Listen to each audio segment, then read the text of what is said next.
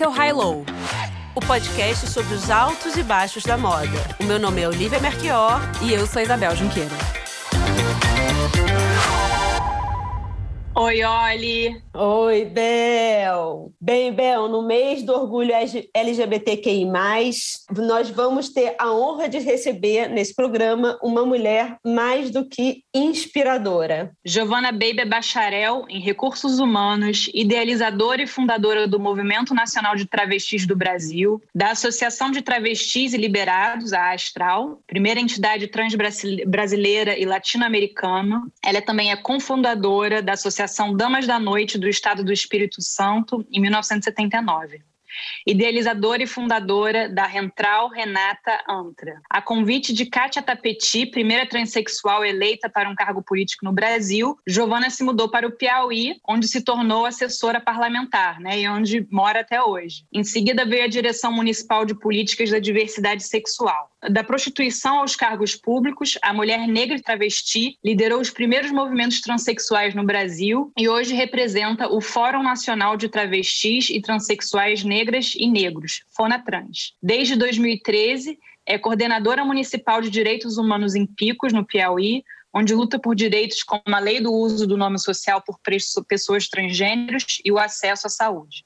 Giovana ela nasceu em Mucuri, Bahia, na década de 60, onde viveu até o começo da adolescência com cinco irmãs e três irmãos. Na casa dela, com os pais cristãos, ela teve um relacionamento um tanto hostil com a sua identidade.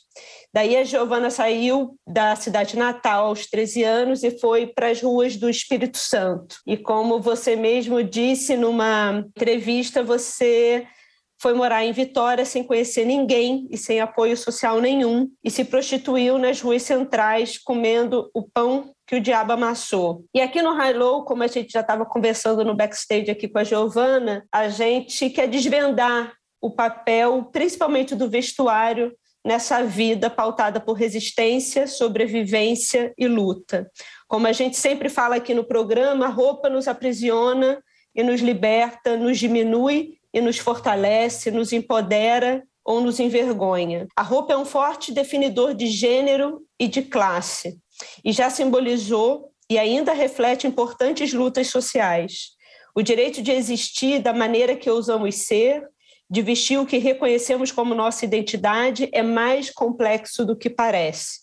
Por exemplo, numa reportagem à Rádio Câmara, uma ativista, imagino que colega sua, Fernanda Bevenuti, ela comentou: Eu lembro muito bem que a primeira escola que eu cheguei, né? No primeiro dia, quando foi começar as aulas, eu subi a escada e todo mundo subiu atrás de mim. Quer dizer, eu entrei na sala de aula e todo mundo empurrava a porta para me ver na sala de aula, porque para aquelas pessoas era inaceitável um homem vestido de mulher na sala de aula, só que eu não me sentia um homem. Eu me senti uma mulher. E também no cartaz do terceiro Encontro Nacional de Travestis e Liberados, que aconteceu aqui no Rio de Janeiro, onde eu estou, no Hotel Guanabara Palace, em 1995, o cartaz ele tinha uma ilustração de uma mulher com roupas curtas vermelhas e salto alto próximo a um poste e tinha dizeres bem, bem grandes em cima: cidadania não tem roupa certa. Tudo certo, Giovana? Porque essa bio é longa, é, é longa. Tudo certíssimo. Queria começar exatamente por essa última frase né, do cartaz de 1995, desse terceiro encontro é, nacional de travestis e liberados, que aconteceu aqui no, no Rio de Janeiro, onde você fala cidadania não tem roupa certa. Como foi a escolha dessa frase? Na verdade, essa frase ela não, ela não foi escolhida para falar de direitos que eu acredito que a roupa ela, a roupa para as mulheres trans ela é uma conquista de direito. É, uma, é, é, importantíssima a roupa quando se trata de mulheres trans, porque é uma conquista histórica de direitos humanos. A roupa. Mas, especificamente nesse cartaz, é, era para falar de de que forma uma mulher que é prostituta ela tem que se vestir diante da sociedade, porque havia muito muita perseguição por conta da, das roupas curtas, da, da, de quase seminuas, entendeu? e aí havia muita perseguição por conta dessas, dessas roupas que as pessoas profissionais do sexo, não só travestis, mas mulheres também utilizavam à época no Rio de Janeiro. A gente sabe muito bem da Lapa, da, da Glória, da Praça Mauá, Praça Tiradentes, onde é, era visivelmente o uso de roupas minúsculas e, e a sociedade, de alguma forma, se preocupava muito com aquilo era perseguições, era prisões, era, era operação pente fino para prender mulheres travestis, uhum. mulheres cis, por conta da forma que elas estavam vestidas. Eu me lembro que esse encontro, inclusive, uma das pautas importantes dele era para discutir a legalização da prostituição no Brasil, e daí rimou com o tema do encontro, que era a cidadania não tem roupa certa, porque a gente entendia que uma prostituição, se quem vende mercado expõe, quem vende, quem tem supermercado expõe mantimentos, quem tem açougue expõe carne. Se a prostituta ela quer ganhar clientes, ela tem que expor o corpo bonito dela, entendeu? Exatamente. E Giovana, se você assim olhando para sua vida, para sua carreira, e os diversos capítulos. Fala um pouco é, do vestuário de cada capítulo e da importância né, desse vestuário na sua vida. Qual é a primeira roupa que você lembra na sua vida, Sim. assim? que eu usei ou que eu sonhava? Os dois. Assim, vou falar da que eu sonhava. Eu, aos sete anos, minha mãe saiu, porque a gente morava no interior, e minha mãe lavava, lavava louça e roupa no córrego, né? Tem muito isso no interior. Colava bacia de roupa na cabeça e ia pro córrego lavar roupa. Quando minha mãe chegou, eu estava com a toalha de banho no cabelo, aí o vestido dela e amarrei uma fita na cintura e com um, um sapatinho de salto alto da minha irmã mais velha, arranhei a casa dela toda de piso queimado, que era piso queimado, que usava muito a época piso queimado, e encerava todo final de semana. Eu arranhei o piso da minha mãe todo com o vestido, vestido dela e, e cantando Celi Campelo, dançando Celi Campelo, estúpido cupido, no rádio bem alto. E isso com quantos anos? Sete. Sete anos. Sete anos. Aí minha mãe chegou, ficou apavorada com aquilo tudo. Eu levei uma boa surra, mas fiquei muito chateada com aquilo. Então, esse vestido da minha mãe, que eu me lembro, que a minha mãe gostava muito de ir para a igreja com ele. Aí eu, eu, eu, eu, era apaixonada por esse vestido da minha mãe, feito e submedida para ela, a costureira que fez com todo carinho, ela deixou, eu, me levou, na, ela ia, levava a gente na costureira, deixou, depois com 15 dias foi lá buscar e a gente foi com ela, aquele vestido ficou na minha cabeça. Qual era a cor essa... desse vestido? Como que era o vestido?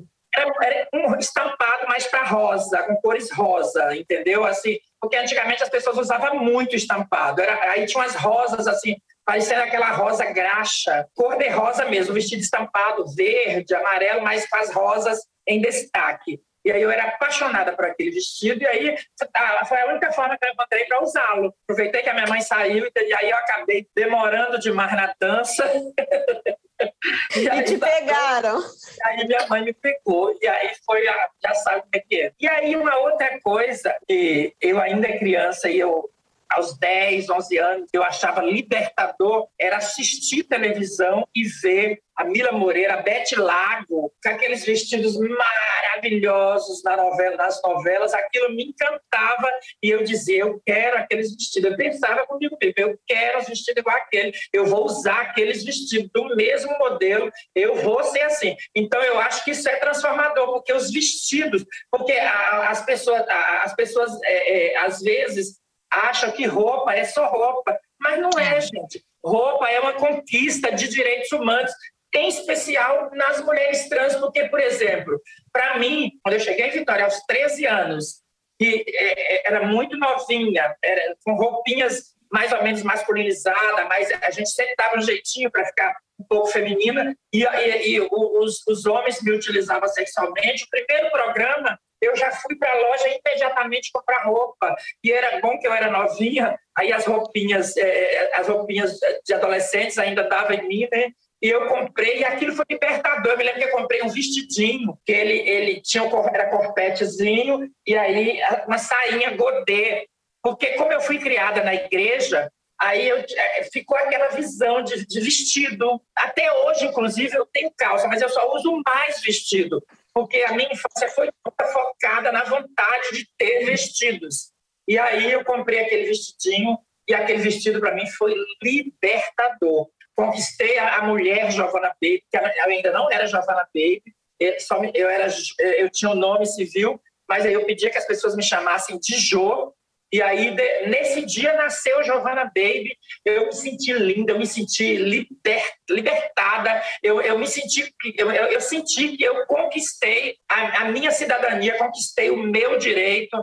No dia que eu coloquei aquele vestido de bolinha, que foi o meu primeiro vestido que eu comprei numa loja no centro de Vitória, na rua Graciano Neves. Nossa, lembra, tem endereço, data e endereço. É. Né, essa revolução. Talvez seja até um pouco mais delicado perguntar isso, mas muitas mulheres trans e travestis, elas falam desse momento de ser vestida pelos pais, né, ainda criança, com umas roupas que elas não se identificam. Qual era o sentimento de estar de, de estar sendo vestida com algo que você não se reconhecia? é o pior dos piores. Você, quando a gente é, era obrigada a usar camisa de botão, calça com fechiclé e cinto, Inclusive, você sabe que família cristã, na minha época, não se tinha muito jeans, era muito aquele, aquele tecido Oxford, era o tecido que, que, a, a, que o povo utilizava para fazer calça, e aquilo era quente, horrível. E além de deixava a gente muito mais masculinizadas. A, é um poliéster duro aquilo. Horrível. E aí eu ia para a igreja, eles, meu, meu, minha mãe colocava em mim aquela camisa de botão e aquela calça e me levava para a escola dominical. Menina, eu, eu eu ia lá para o fundo da igreja, eu saía, ia lá para o fundo da igreja, me sujava tudo no, no quintal da igreja, me sujava só para ver se minha mãe resolvia ir embora logo para casa, só para eu vestir o um shortinho, ou então ficar só de cueca, porque você sabe que no interior se cria muitas crianças com cueca, né? E aí era louca para ir é. embora para casa para tirar aquilo, para ficar sem camisa. Eu não gostava muito, quando eu era criança, de ir à festinha de amigos, porque tinha que se arrumar. A igreja era obrigada a ir era obrigada a ir, porque é berço cristão, então era obrigada a ir. Mas eu não gostava de ir à festinha para me estudar, foi a coisa mais horrível. Aí, deixa eu te contar uma historinha da roupa. Eu, aos 10 anos eu já estava na quarta, quarto ano, que chamava época o quarto ano. Aí minha mãe já não tinha mais aquela paciência de ir na costureira. Aí a gente tinha que usar calça azul e camisa branca. Aí eu fui levar minha, a minha, a minha ela vai na costureira aqui o tecido, falar que ela já sabe. Aí eu cheguei e falei para a costureira, olha, eu quero uma manga mais curtinha. A camiseta, eu quero que você faça três preguinhas aqui, assim, de cima e baixo, dos dois lados. E a calça, a camisa, e a calça, eu quero que a senhora faça boca de sino, mas muito grande.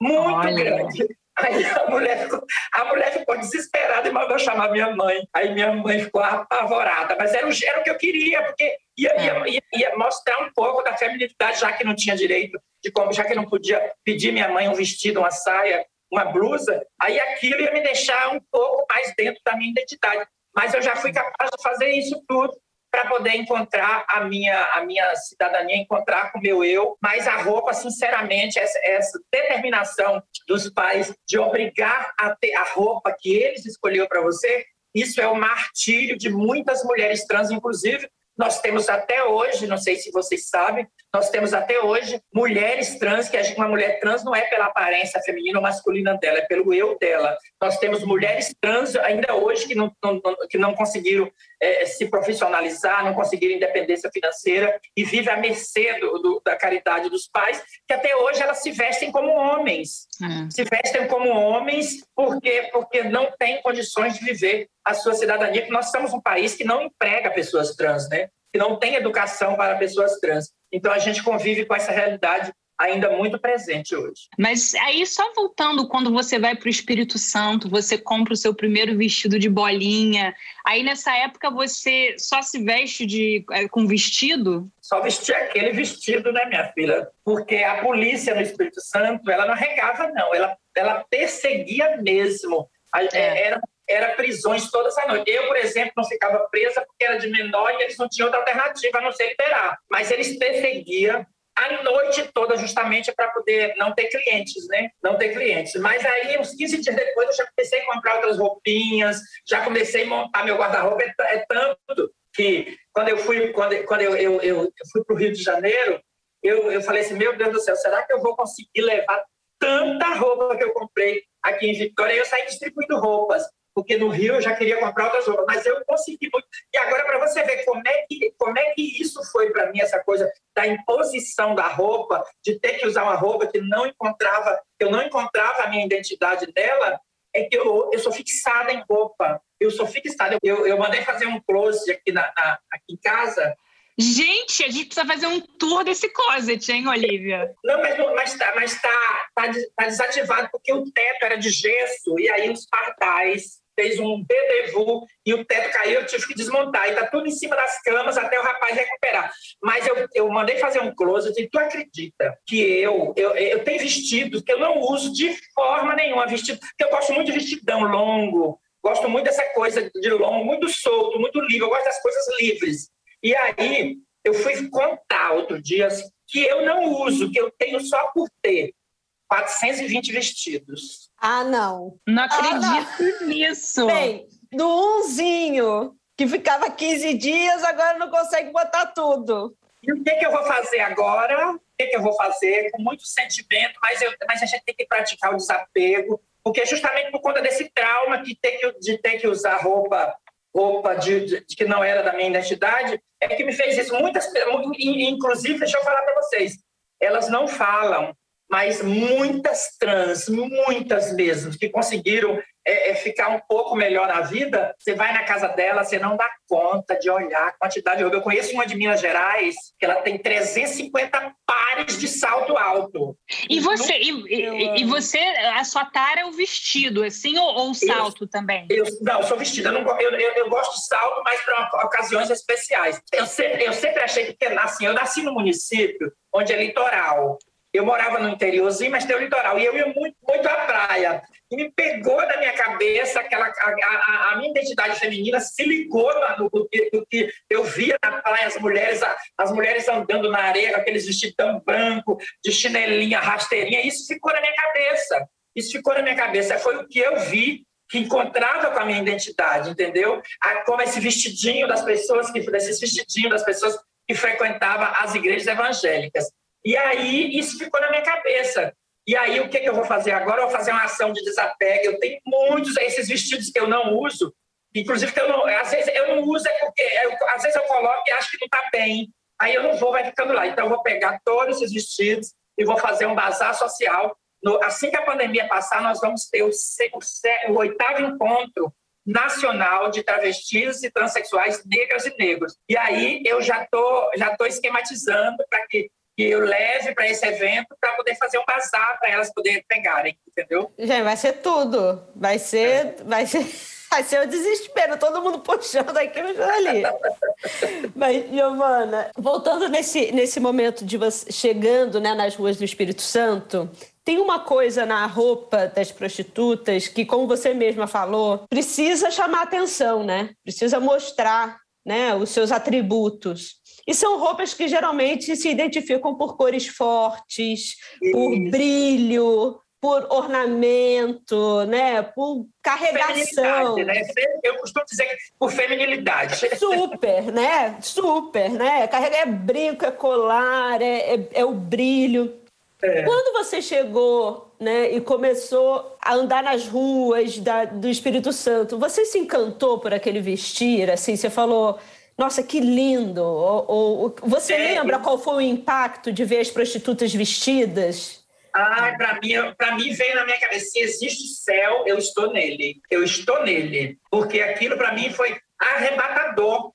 Foi arrebatador. Eu me senti arrebatada, tirado daqui de uma posição que praticamente considerada inferno e veio para aquele o paraíso que minha cabeça buscava, entendeu? Então, para mim, a reação foi essa, de ter sido arrebatada. E deixa eu te falar uma coisa, que um dia uma, uma, uma, a gente estava lá na, na, na, esquina, eu, eu, sei, eu sei os pontos exatamente, os endereços, sei tudo, eu tenho eu tenho uma memória, assim, muito boa. Aí a gente estava um dia na esquina de uma, de uma panificadora que tem no centro de Vitória, panificadora não, uma rotisseria que tinha no centro de Vitória, que a gente ficava na esquina e tinha uma banca de jornal. Aí um dia chegou uma mulher, parou de carro, uma senhora, uma moça, uma senhora não, uma, é, não era velha, parou de carro e, e, foi enfrentar uma prostituta porque ela descobriu que o marido dela, funcionário da, da Companhia Siderúrgica Nacional, todo dia de pagamento só chegava em casa duas horas da manhã e ela foi investigar e descobriu que ele estava saindo com essa prostituta. Aí ela desceu o carro, estava de calça, tênis e camiseta, deixou o carro,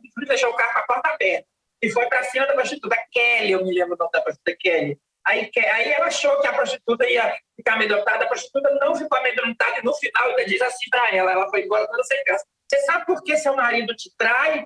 Olha para mim, agora olhe para você. Você está parecendo um homem, você está de tênis, de calça, de usou essa fala e aquilo ficou aqui na minha cabeça, não esqueci nunca. Então, quer dizer, como a minha, a minha infância foi, foi essa coisa de que tênis e calça era coisa de homem, aí aquilo veio na minha cabeça assim, como se fosse uma situação que eu consegui, é como se fosse uma situação que eu consegui me libertar. Mas essa diz isso, diz isso para essa mulher. Então, eu, aí depois eu fui falar, o que você disse a ela? Aquilo. Jô, você não vê a gente prostituta, a gente quer estar cada vez mais feminina, enquanto as mulheres estão casadas, que têm os seus maridos, se descuidam, e estão cada vez mais masculinizadas. O homem gosta de mulher feminina. A época, a época que tinha essas discussões ainda, esses, pensamentos. Mas era assim que as prostitutas pensavam naquela época, entendeu? Então eu me senti assim. Eu fui, fui resgatada do, de uma posição de quase inferno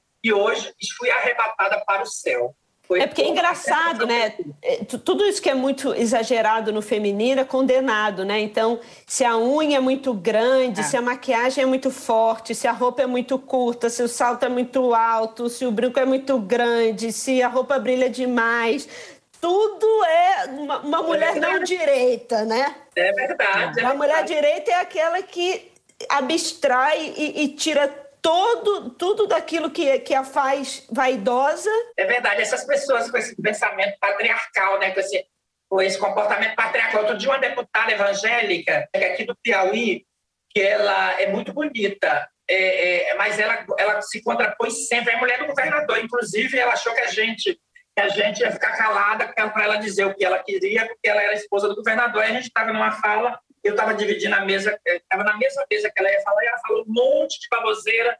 Deus é perfeito, Deus criou homem e mulher, Deus não erra, Deus fez tudo direitinho.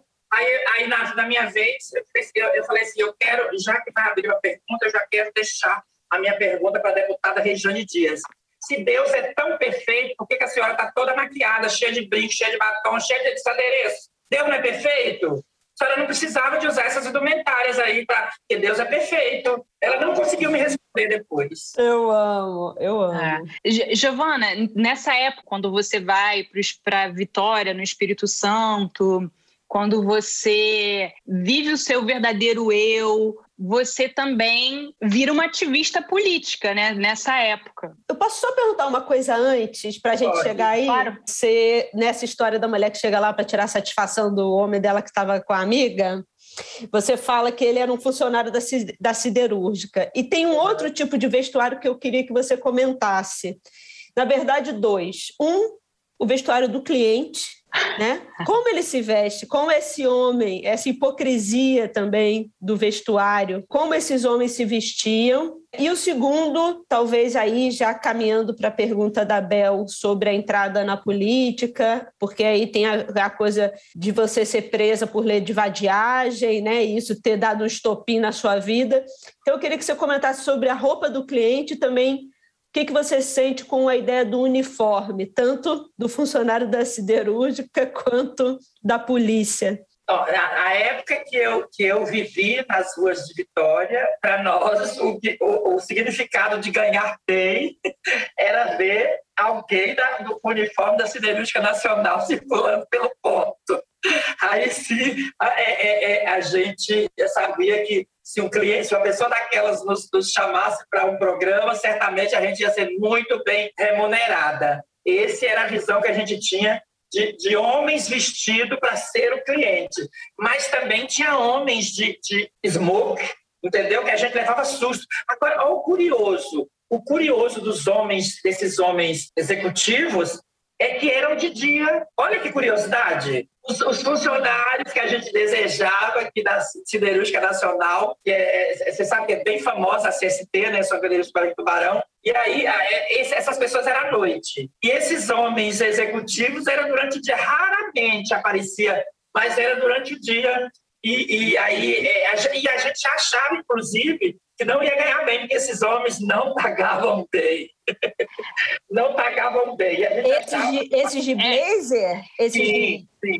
Não que pagavam... coisa. Então, então, os homens de blazer é aqueles que vocês, quando vocês viam, era para fugir, assim? Na verdade, não fugia. Até fazia o programa, mas ele... Porque, assim, os da CST, que a época, estou, estou referindo a uma época, né? Os homens da Companhia Siderúrgica Nacional, por exemplo, se uma prostituta dissesse assim, meu programa é, é, é 100, eles, dariam, eles davam 300, 400. Esses, esses de blazer, os de smoke, era choradamente o valor combinado, e não dava mais nada, entendeu? Então é por isso que não era muito bem festejado, e a gente até estranhava muito deles eles aparecerem. Agora, o curioso para nós é que esses homens procuravam esse procuravam, hoje não mais, mas procuravam esse serviço durante o dia. Durante o dia, é. talvez por conta da família, que tinha que ficar em casa, mas procurava. Era uma cena hilária. Eles não paravam para conversar, eles passavam, eles passavam e faziam sinal pedindo que a pessoa o acompanhasse, entendeu? É, é muito engraçado. E, e, tinha alguma categoria de cliente assim que era visível pela roupa que era assim, não, esse aí é para fugir? Tem, tinha alguma coisa assim? Ah, tinha. Sabe o quê? Policiais. E ah. tinha muito, os mesmos que perseguia, mas que procurava muito serviço. Quando via um policial, minha filha, ó, não de uniforme, uniforme, o uniforme então era para fugir. Ou de uniforme, talvez, por exemplo, porque você sabe que quem trabalha, quem trabalha no mercado sexual de rua, conhece, eu hoje não sou mais, porque eu não era profissional do sexo por opção, eu era por imposição. Uhum. Quem, quem, trabalha nesse serviço conhece é, tanto de uniforme como sem uniforme, viu, conheceu, entendeu? Porque eles atuam muito ali naquela região. Ah, tá. Então é o cliente que identificou, não quer, não quer, não quer. E até porque, deixa eu te dizer, no mercado, da, no, no, na prostituição, policial é visto como inimigo, como perseguidor. Se uma, as prostitutas que, que fazem programas, porventura, com policiais, elas não ficam também muito bem vistas perante as amigas, entendeu? Porque esse povo é, não é desejado, é, um, é, um, é uma clientela não desejada nas áreas de prostituição. Você fala da importância das, das prostitutas para que, que as travestis se tornassem cidadãs reconhecidas, né? E você participa também da fundação das Damas da Noite no Espírito Santo em 1979. Então, aí nasce também a Giovana ativista política.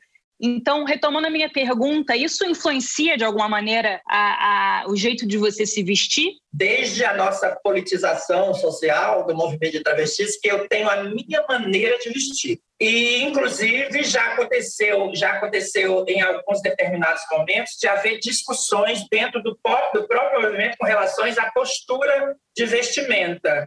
E eu nunca fui favorável, acho que a roupa é libertária, a roupa diz muito de você, a roupa é uma conquista, como eu te disse, é uma conquista de direito, a roupa é uma conquista de direito, então as pessoas vestem como quer. Eu, o meu estilo é meu, independente de movimento, independente de ocasiões. Eu até tenho blaze, tenho, tenho é, é tenho, mas eu, eu uso raramente, porque eu me sinto, eu me sinto muito Giovana dentro das roupas que a minha cabeça construiu durante toda a minha infância e toda a minha pré-adolescência e adolescência. E Giovana, mas tem frequentar Brasília, né? Ir para a Câmara.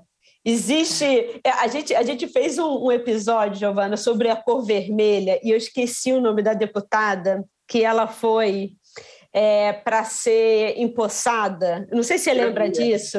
Lembro. E ela foi com. Ela era evangélica. Decote. Ela foi é. com um, um, macacão vermelho, com um decote daqui até aqui. E ela dizia que quando ela saiu da cidade dela, ela inclusive perguntou para o pastor, e o pastor, todo mundo tinha, tinha dito que ela estava linda.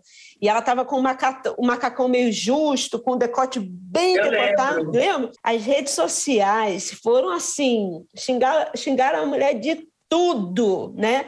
Pacto com o demônio e, e, e daí por diante. Brasília, é, não só Brasília, mas assim, todos os as câmaras, a política em si, ela é muito preconceituosa com se vestir. Você já falou que acha que a roupa é libertária e tal, mas você fala não, agora eu vou lidar com pessoas, é, sabe, que que sei lá, que vão me julgar, não sei o quê. Então tenho que me vestir dessa maneira aqui para tornar minha vida mais, mais tranquila para essa conversa? Eu, quando, eu vou muito, é, agora na pandemia, mas praticamente eu semanalmente eu estava em Brasília, né, antes da pandemia, e com esses movimentos sociais, aí o governo chama a gente todo momento, pra, aliás, chamava, né, porque esse governo agora não dialoga, né, mas é, é ir para Brasília, para mim, é um suplício, é uma, é uma necessidade que, que, se eu pudesse, eu não iria porque eu acho muita hipocrisia, muita imposição, ter, é, é, você ter que se vestir da forma. Não, que eu não goste, eu acho que, que eu tenho que entender eu mesma de como eu vou me apresentar, apresentar em determinados momentos. Agora, você tem que ir para Brasília, aí sua roupa só vai é, é, blaze, saia justa, sapato escarpão e essas coisas. Eu, eu acho que a, que a gente tem que, que se, nos vestir da forma que a deputada vestiu e que se sentiu bem. Eu acho que é o que tem que acontecer. Porque é, ir para Brasília nos dias de hoje, minha filha, inclusive eu recebi um convite para participar do seminário LGBT no Congresso, e depois é, eles não mandavam escrito isso, acho que tem uns cinco anos. Aí a moça não, não colocou isso no, no convite, mas depois ela pode me dar seu WhatsApp para a gente que deu, aí eu dei. Aí ela vem, ela, ela não sei porquê, tem que vir de, de, de blaze e não sei o quê. Aí eu falei assim, ah, mulher, pelo amor de Deus, eu vou indicar uma pessoa para ir, viu? Porque eu pensei que eu ia escolher a roupa que eu ia aparecer, mas você está querendo que eu vou com a roupa que a Câmara determinou que eu tenha que ir. Aí eu não fui, não. Indiquei uma pessoa para ir. Indiquei a Letícia, que a Letícia já é uma trans que adora, adora tá de, de, de blaze, adora tá, tá, tá o tempo todo. Ela disse que as pessoas chamam ela, inclusive, as pessoas ligam muito essa coisa de roupa a profissões. Você sabia que tem isso, né? De ligar, no Nordeste, de ligar roupas a profissões. Aí o pessoal, como vê Letícia muito de blaze, de estar tá aí, aí acha que ela é advogada. E ela disse que adora esse close. Agora, Giovana, você estava falando desse governo que é tão difícil de dialogar. Semana passada eu estava em São Paulo e eu fui no Instituto Moreira Salles, que está tendo uma exposição da Madalena Schwartz, era uma fotógrafa, você sabe, sabe quem é? Eu não conhecia a Madalena Schwartz, fui conhecer eu lá. Sobre ela, eu já li sobre ela. É uma fotógrafa da, que na década de 70 e na década de 80, ela viveu muito né, a, a cena é, de São Paulo, travesti, transformista, gay, ela fotografou muito é, o backstage, os camarins né, da, da, das celebridades e tal. E, inclusive, a exposição fala muito sobre esse paradoxo, porque o Brasil Brasil vivia uma ditadura muito forte, né? E, ao mesmo tempo, foi o primeiro momento onde as revistas como a Manchete, canais de televisão, é, cinema, começaram a trazer umas celebridades como a Rogéria, como... Acho que a Roberta Close é um pouco depois, né? A Roberta Close é, mais, é, é um pouco depois. Mas... Jane de Castro, é. André de Maio a Heloína Thelma Lippe de São Paulo. Você lembra desse momento? E como que você explica né, esse momento de tanta repressão? E se você vê alguma similaridade com os tempos atuais, né, que são tempos de governos muito autoritários, repressores, mas ao mesmo tempo que, de um outro lado, existe essa abertura. Né? Eu acho que na década de 70 era um início, né, mas era muito violento ainda, podia no palco, né? podia no carnaval, mas fora dali né? Era todos os problemas que você já citou. Mas como que você vê esse, esse momento da década de 70 e a década de 80 para você dessas figuras assim? Ah, eu acho assim que que essas pessoas que se destacaram de alguma forma nos anos 70, tornaram famosas, mesmo com a ditadura, é porque essas pessoas, elas, inclusive eu já vi muitas falas de algumas delas que estão vivas, elas pensam exatamente como pensam os nossos perseguidores, elas são elas são é, cisnormativas, elas discordam das, da, da, prostituição, elas discordam da, da, das travestis de hoje. Então, elas têm uma mente completamente arcaica. E talvez esse comportamento, por exemplo, eu já vi muitas vezes a própria Rogéria, que fez sucesso de mulher, né? virou Rogéria, mas já vi elas várias vezes é, se autoafirmar homem, né? se autoafirmar homem e depois dizer que artistas não, artista não tinha sexo para não afirmar a identidade travesti. Rogéria nunca afirmou a identidade, a identidade trans dela. Ela sempre dizia que ela era um homem que vestia de mulher, que era um artista entendeu? Então, talvez essa cabeça ultrapassada delas, que elas tinham, por exemplo, deixa eu te falar um comportamento que essas, que é, inclusive algumas dessas que nós citamos, que ficaram muito famosas na época, nos anos 70, elas proibiam travestis entrassem nos seus shows. Na década de 70, as travestis não podiam entrar nos teatros onde elas faziam show, porque elas discordavam completamente das travestis. Mas, mas então, pelo fato de ser travesti, não pelo fato pelo... de ser prostituta, pelo fato de ser travesti. Na verdade, as duas coisas se tornam uma coisa só, porque ser travesti no Brasil nos anos 70 era ser prostituta, né? Hoje não, hoje a gente tem algumas que são que estão em outras profissões, porque galgaram isso, mas é, era, coincidia ser travesti nos anos 70 era o mesmo que dizer sou prostituta, era o mesmo que dizer. E aí estava o, o porquê que elas não queriam as travestis nos espetáculos que elas apresentavam. Eu já vi muitas vezes essas, é, elas, ela, tinha uma delas no Rio de Janeiro que apresentava toda tarde no Teatro Brigitte Pré um espetáculo chamado os leopardos, era toda tarde, não podia entrar na vestido, de forma nenhuma podia entrar na vestido. Aí o que, que acontece? Hoje que o movimento está bastante coeso e forte,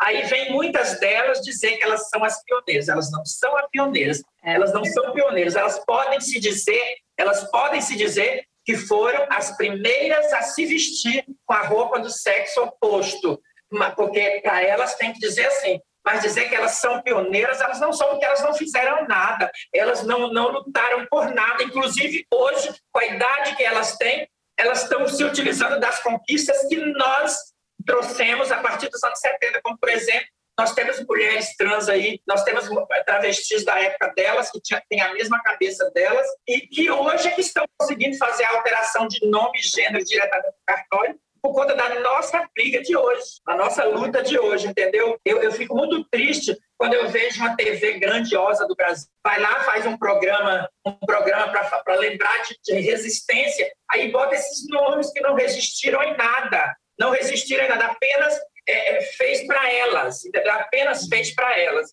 E essa que é o que, o que me deixa triste, porque realmente quem lutou muito está nos anais da história do movimento, e é essas pessoas que todas as conquistas vindo a partir daí têm que ser credenciadas. É, eu e a Olivia, a gente estava conversando sobre isso um pouco antes da, da nossa entrevista começar, e eu estava até comentando de uma entrevista em particular que eu vi, que o Amaury Júnior fez com a Roberta Close, uma, uma entrevista bem recente, assim, deve ter uns três anos, dois, três anos atrás, e ele fazendo perguntas assim sobre cirurgia, sobre o prazer sexual dela, como ela sente. E, e, ela engole aquilo seco e responde como se fosse uma coisa normal. Então, não, não dá mais, né? É engolir, engolir seco e não dizer nada é um absurdo, né? É um absurdo. É, é, e também eu acho tão deselegante esses, esses programas de televisão. É. Perguntas desnecessárias. Como é que se perguntar uma, perguntar uma mulher trans, uma mulher realmente mulher trans? Porque tem muitas travestis que se operaram por aí afora. Porque travesti, travesti é diferente de transexual. Transsexual é aquela pessoa que tem a necessidade de fazer a adequação do corpo, né?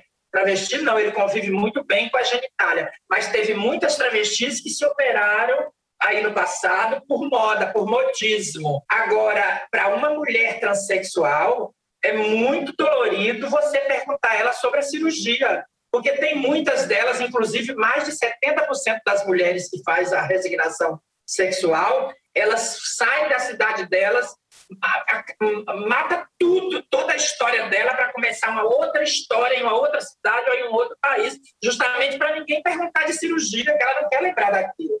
Então, eu acho que essas perguntas são muito deselegantes e, e, e constrange realmente ela, quando a pessoa é educada, ela engole aquilo muito a seco para não poder dar uma resposta que desagrade quem está entrevistando. Recentemente, eu acho que, se eu não me engano, ano passado, é, tem uma colega sua, eu imagino que vocês sejam colegas, porque eu vejo nas redes vocês trocando ali mensagens, que é a Érica, a Érica Hilton.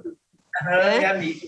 E ela saiu, ela foi capa da Vogue, né? E ela tem sido uma figura no meio de moda, uma figura que tem tido uma presença bem relevante. Você, você acha que o mundo da moda, e aí estou juntando com o que você falou desse mundo de celebridade, que na verdade você tem uma frase muito boa que a Isabel me mostrou dos rostos bonitinhos e tal, que você fala exatamente dessas pessoas. Vou ler, que... posso ler? Posso ler? ler? ler. Eu, eu peguei do seu Instagram, se não me engano.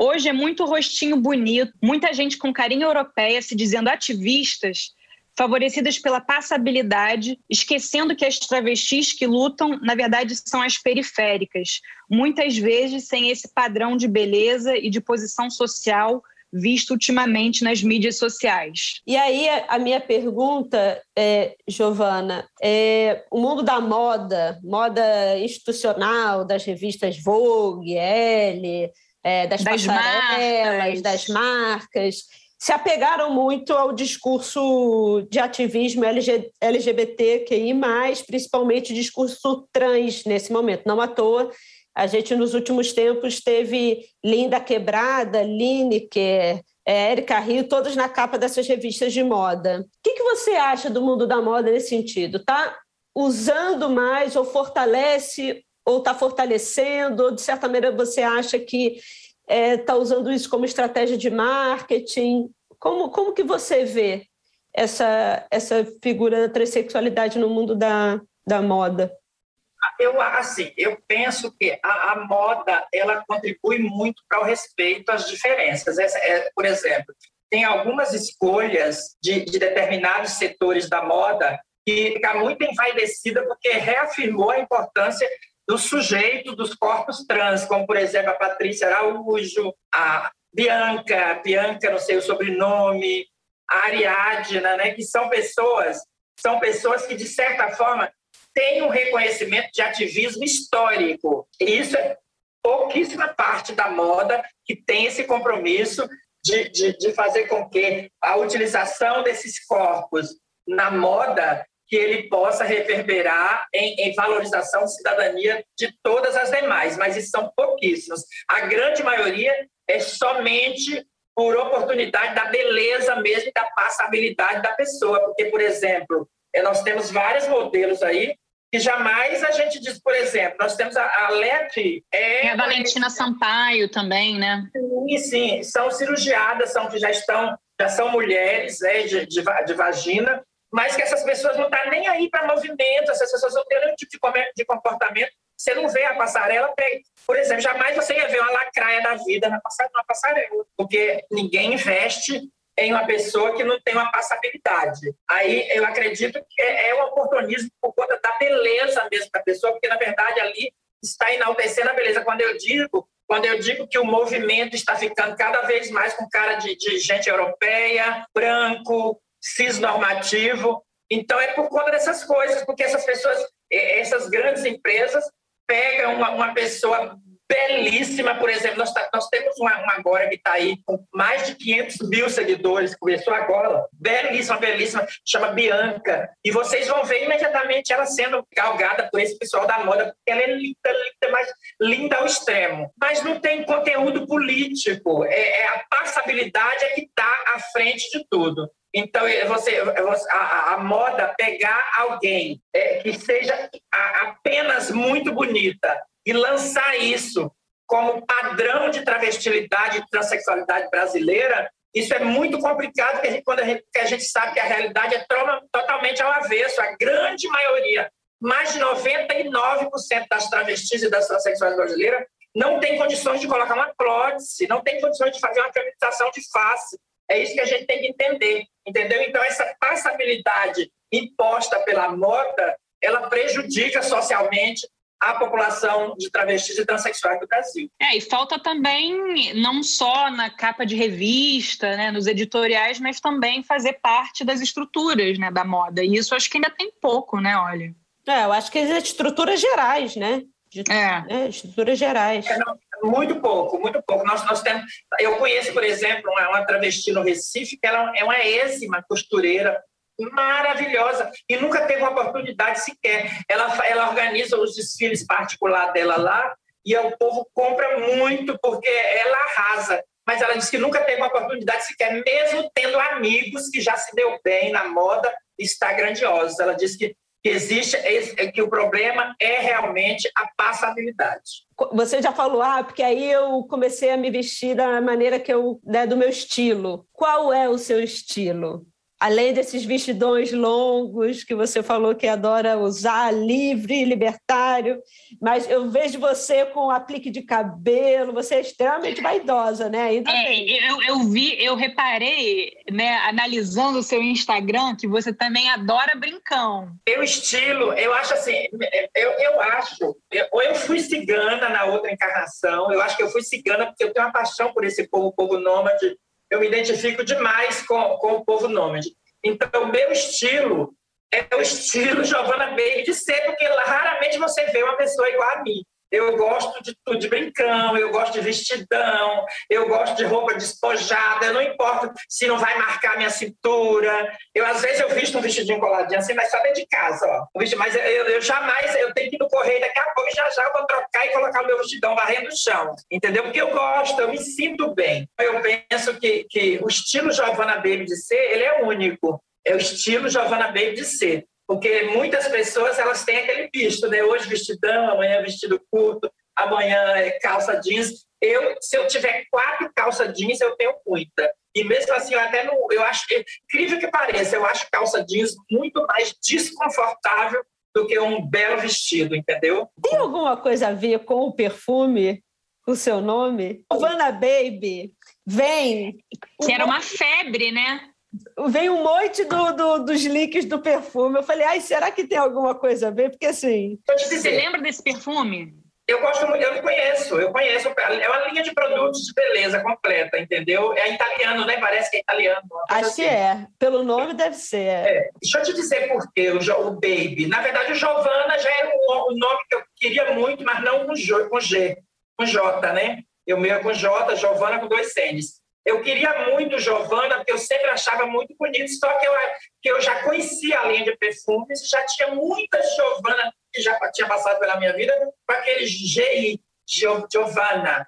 E aí eu não, eu quero Giovanna, eu quero Giovanna. E baby, porque deixa eu te dizer o baby. Quando eu, na, na palavra da palavra trans, quando fala cair, Aí as pessoas já têm que subentender cair é quando foi para a prostituição. Quando eu caí, e que é o mesmo que dizer foi para a prostituição, as mulheres lá no ponto só me chamavam de bebê, de bebê, entendeu? Ah, bebezinha, tá por aí? Não, cadê a bebezinha? Aí eu falei assim, não, vou ter que botar isso no meu nome, botar de botar de forma diferente. Aí coloquei em inglês. Essa é a única, a, o porquê do meu nome ter um baby, que muita gente pergunta por que tem um baby, porque Giovana, o J justamente é porque eu achava que o nome Giovanna já tinha demais, era um nome lindo e que eu queria modificar o meu.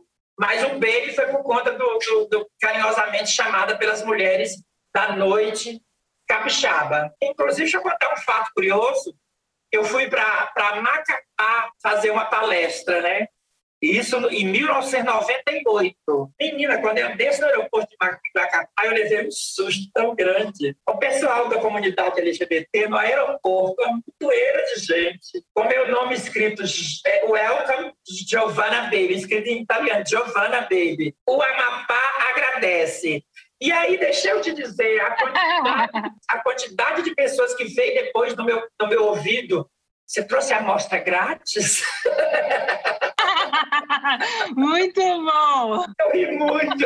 E aí eu tive que explicar para todo mundo que não era a mesma coisa, que não sei o que. Mas muita gente acha que é ou, eu faço parte da empresa ou é porque eu quis homenagear a empresa, alguma coisa desse tipo.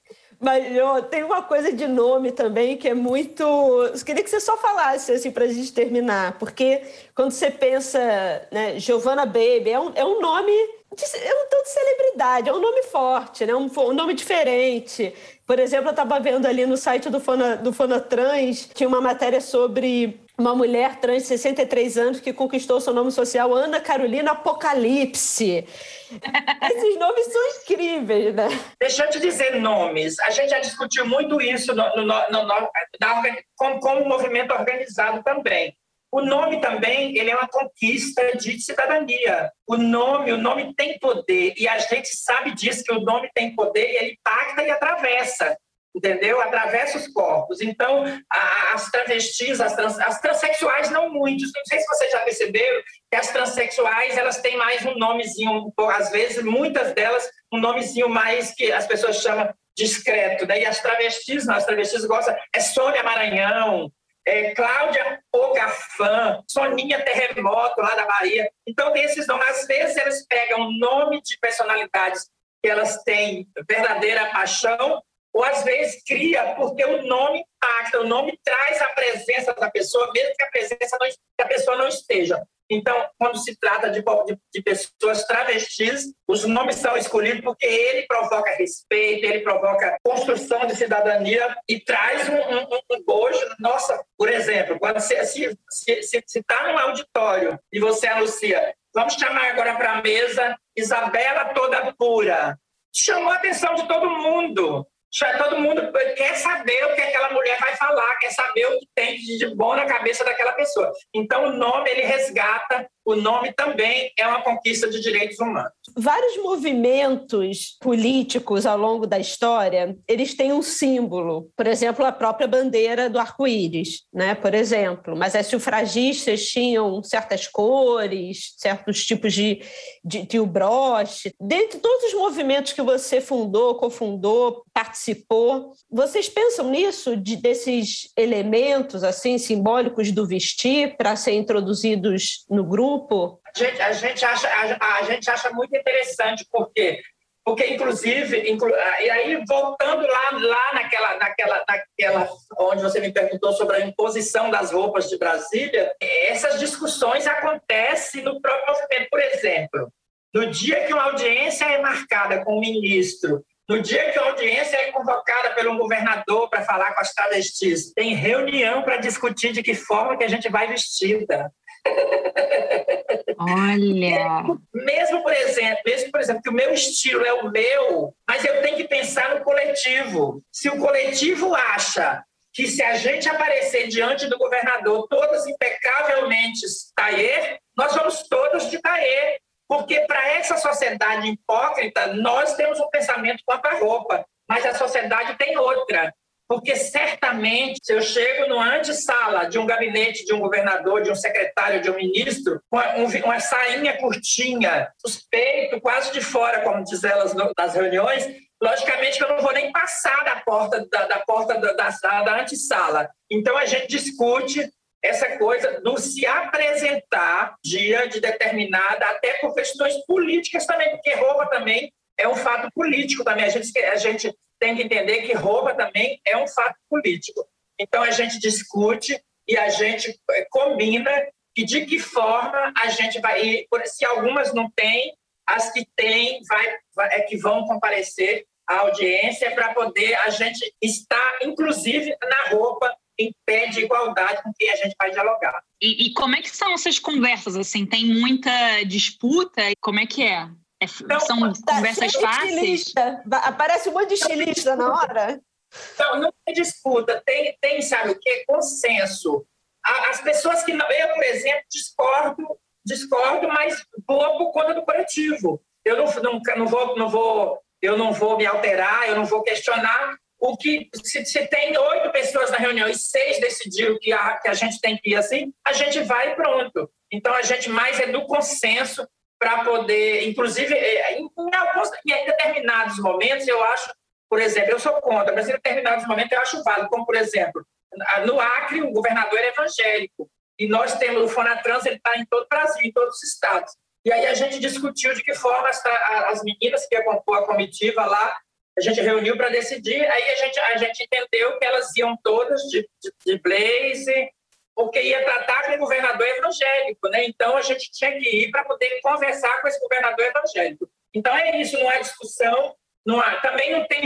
Tem algumas que, que às vezes é, dão as orientações de como ficaria melhor, mas a gente consensua e, e a gente vai para o front para dialogar. Infelizmente, no Brasil, é, a roupa também é um posicionamento político, né? Inclusive as travestis que ficam, ficam seminuas nas ruas à noite é um posicionamento político. Por quê? Porque estão, é, é, estão oprimidas 24 horas por dia. E aquele estar seminua no ponto de prostituição é libertador para elas. Aquilo é libertador, é uma liberdade. É, e tem uma frase sua que você fala sobre quando você começou a entender a importância do movimento, da mobilização, é que você diz: é, se chegar uma pessoa lá para falar, não dão importância. Se chegam duas, não dão importância. Se chega a três, começa a pensar que. Começa a pensar. Né? É. é verdade. Nós, nós, por exemplo, o governo, o governo do Rio, que foi onde se estabeleceu o movimento brasileiro de travestis e transexuais, é, a gente tentou a audiência. A época, o governador, se eu não me engano, era Marcelo Alencar. E o governador não estava nem aí, mandamos a, a gente foi lá para a porta, duas pessoas, a gente foi logo em, em duas pessoas para tentar falar com, nem com ele, com a assessoria dele, não nos recebeu. Aí um dia a gente levou 30 pessoas, levamos 30 travestis, a Folha de São Paulo foi com a gente, não demorou 15 minutos o governador nos recebeu, até porque há um incômodo da parte de governos, de governo, por exemplo, um governo extremamente machista, patriarcal, ele vai se incomodar com um grupo de 30 travestis ali na sua calçada, ali na frente do seu, do seu palácio, aquilo vai chamar atenção e ele não quer aquilo. Aí ele nos recebeu imediatamente. E aí, te digo, se ainda tiver todas bem maquiadas, de unhão, salto e brilho, aí que ele vai ficar doido mesmo.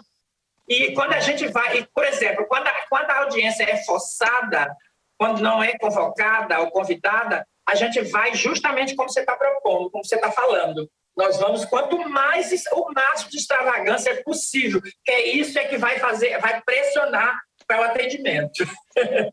o machismo, né, o machismo deles vão ficar muito aguçado e eles, eles vão querer receber imediatamente para tirar aquele povo estranho dali da porta. É muita hipocrisia. É muita é, hipocrisia. hipocrisia. Eu queria saber se você já pensa em escrever um livro, se você já tem alguma coisa publicada. Minha linda, eu estou com o livro prontinho, deixa eu mostrar para você.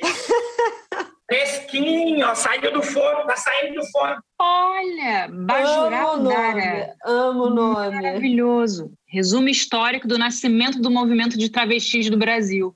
Muito bom. Então vai sair, tá saindo do forno, então saindo do forno, depois você me manda, que a gente vai mandar via correio aqui, mas é um resumo extremamente importante. E aí, Bajubá Odara, você sabe o que quer dizer, né? Não. Não, não. Fala grandiosa. Porque o Bajubá é um dialeto criado pelas próprias travestis nos anos no antepassado para se defender dos ataques da polícia, da polícia, da sociedade de forma geral. E aí Bajubá é esse dialeto. Aí a gente botou Odara, que Odara, esse Odara quer dizer grande, bonito, auspicioso, maravilhoso. Odara é tudo que é bom. Tem até a música do Caetano que diz: canta para o mundo ficar Odara. Então, Odara, no Bajubá, quer dizer essas coisas todas. E Bajubá é fala, é diálogo, entendeu? Então, a gente quis colocar esse nome porque o, o nascimento do movimento de travestis no Brasil é uma fala grandiosa, é um momento histórico. Então a gente quis colocar. Aí tá fresquinho. Giovana, foi um prazer, uma honra falar com você. Queria te agradecer imensamente, como a Isabel falou, é uma honra entrevistar uma pessoa tão forte tão ativa, tão importante para a nossa sociedade. E eu tenho uma última pergunta que me vem à cabeça quando eu te acompanho nas lives, quando eu leio as coisas que você escreve, e agora que se intensificou, né, conhecendo não pessoalmente, mas quase lá. Diante de tanto sofrimento, de tanta porrada que você tomou na vida, como que você consegue se manter essa pessoa leve, bonita, bem-humorada. Alta astral. Risonha. O que, que te move? O que, que te alimenta? Duas coisinhas apenas. Ser travesti no Brasil é sofrer e ser feliz, é transformar o sofrimento em felicidade. Então, o fato de eu estar, o fato de eu estar sorrindo para vocês de eu estar cotidianamente feliz e atendendo as pessoas bem, isso não quer dizer que meu coração não está sangrando por dentro. Então, ser travesti é saber conciliar esses, esses dois sentimentos e transformar é, para fora como se fosse um só de felicidade. É isso. Uma aula de vida. Mulher, uma aula de vida. Giovana, foi um prazer. Muito obrigada. obrigada. Eu que agradeço. Beijo, Jo. Beijo, Bel. Beijo, Olha.